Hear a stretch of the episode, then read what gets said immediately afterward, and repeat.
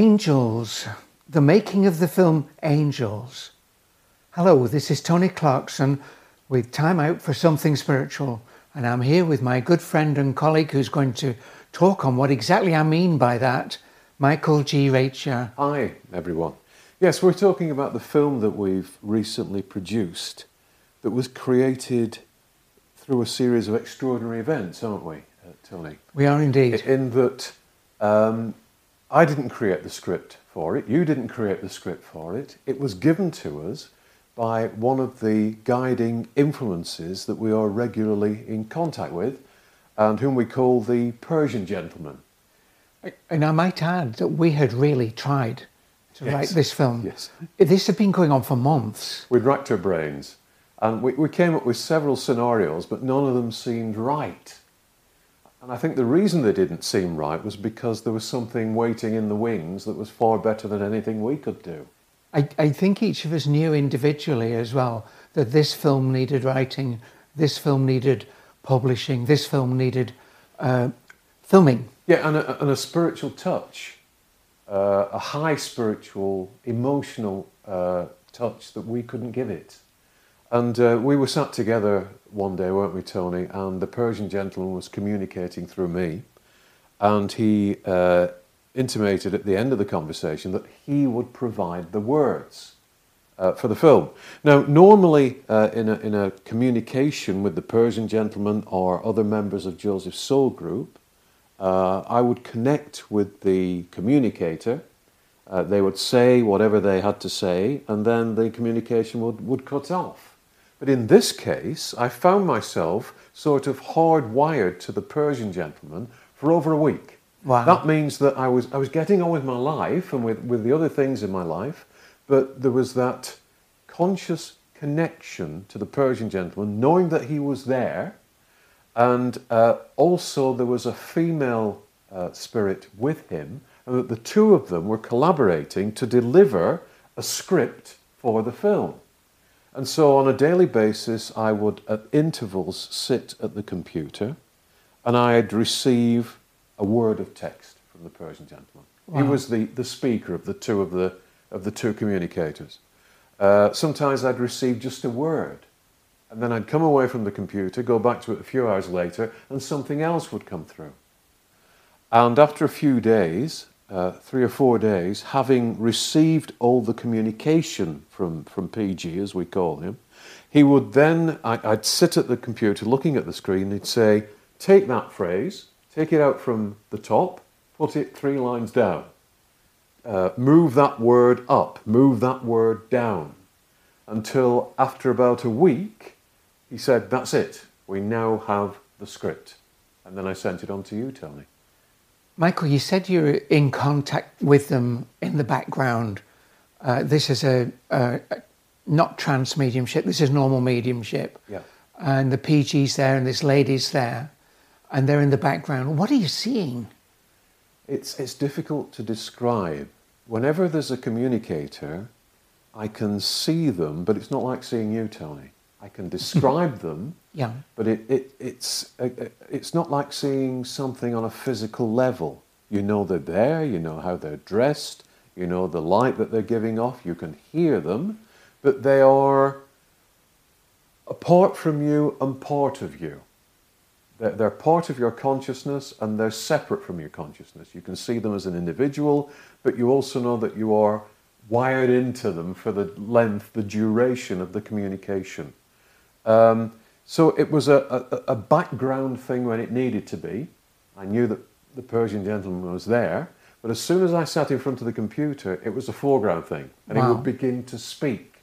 But he didn't let go of the connection until the script was in place. So it was highly unusual, because as you know, over the years, we, we've sat countless times to, to, to gain information from the soul group.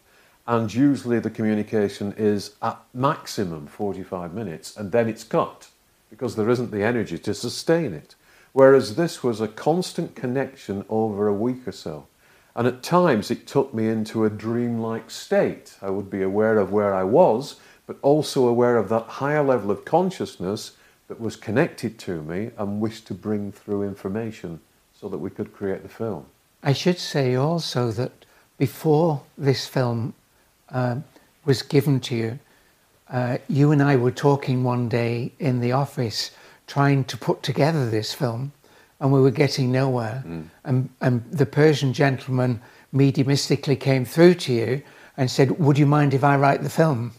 well, now that's not the Persian gentleman, is it, Tony? That's not how he speaks. He said, I'll provide the words. Well, yeah.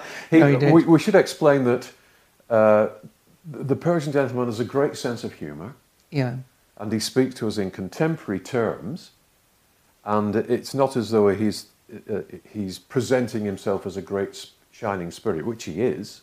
He talks to us uh, like friends. He, talks to us uh, with a, a, a, raised eyebrow and a sense of humour. And in this case, as I said, he, he said, uh, I'll provide the words. Tell Tony I'll provide the words. And we were both greatly relieved when he'd said that because it took the pressure off us. it just seemed so obvious a way forward because yes. neither you nor I could put it together. Mm. But then there was another concept which was really interesting. Once you presented me with the words, I gave those words to our media people, to uh, Avi, who does our filming. Yep. And uh, Avi had to put uh, the images to these words. Yes. And he'd been trying for months also to get that together. Yes. And once Avi got these words, he said everything flowed. The images almost came up on his computer screen, which he knew were correct for the film. And the film uh, just fell together, literally. Yes. yes, and I think he spent two days and I think two nights putting it together and was fascinated by the process. Absolutely.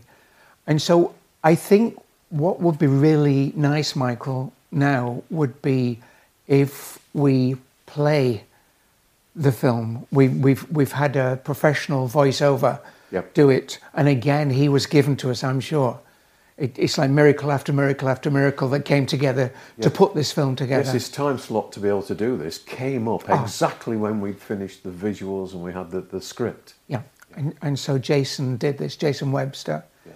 And so now, without further ado, uh, I think we should. Uh, we can listen to the. We to can the, listen to the, to the words. We can listen to it. And then we'll provide a, a, a link at the end uh, where you can watch the film. That's great. See the That'll images. take them straight to the see the images. It's only four minutes long, yeah. so uh, it would be really great to get the images as well. But just to let the people listening to this absorb the power of the words that came through. And, and I think Angels. we've witnessed a unique event. I've been working mediumistically for almost 43 years now, and this is the first time that something like wow. this has happened. That's incredible. Uh, so I, I, we, we would like to share with you yeah. what we believe is a unique event. It has been very exciting for us. Yes. Yeah. And a great and relief, Tony. And I hope it is for everybody listening to this yes, today. indeed. Okay, so we will now play the film. And I think, Michael, at this point, we'll say goodbye and God bless. Yes, indeed. Goodbye, goodbye God bless. Take care. You may not realize this, but at this very moment, there's an angel by your side, standing right next to you, their hand resting gently on your shoulder, comforting you, supporting you, understanding you. There's an angel across the street, too, and more in the next town, and countless others in your cities and your countryside, because angels are everywhere on earth at present unseen visitors, bringers of light and goodness and love and wisdom, illuminated beings deeply concerned for you and for every soul on this planet. If this is so, you might ask, then why do they appear to be doing so little to lift your experience here and that of so many other souls who are suffering at the moment? Why can't they help you and those souls find happiness and peace? Why do they appear to be simply observing rather than doing when there's so much that urgently needs to change for the better here? When there's so much that is the polar opposite of light and goodness and love encroaching across this world at present? When there's so much guidance they could give, so much good they could do? why aren't they solving the world's problems? Because there's a missing factor in their work. They're not simply observing, they're actually doing a great deal, working day and night to bring their light into the world. But in order to do this effectively and fully and completely, in order for it to have a lasting, world changing effect across this planet, they need help from caring souls like you. Souls willing to spend a little of their time each week uniting in intent with the angels via the World Meditation Alliance. Souls selfless enough to open themselves up to angelic energies and to stream those energies, that powerful love light, out so it can do so much good, in so many ways, in so many places. Angelic light energies open eyes and minds and hearts to spiritual truth and values. Angelic light energies nurture and soothe and heal and inspire. Angelic light energies can and will transform this world and reintroduce harmony, peace, and rightness to every corner of the planet. Just 45 minutes each week is all it takes to work hand in hand with the angels, to connect to their light, to act as ambassadors for that light, to pour into the world the divine light that changes everything for the better that makes this world a fit place for all to live in, a fit place for you and for your children, for good. I am known as the Persian gentleman, and for a great deal of time I have watched your world from a higher vibration of reality, a higher perspective. I have watched it distance itself from its original angelic purpose. I have watched it with growing concern.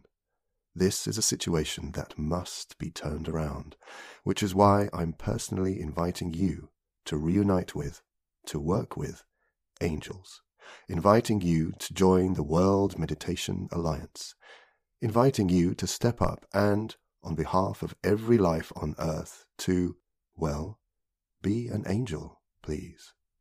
Please join the World Meditation Alliance today. Join our global family of meditators take action with us.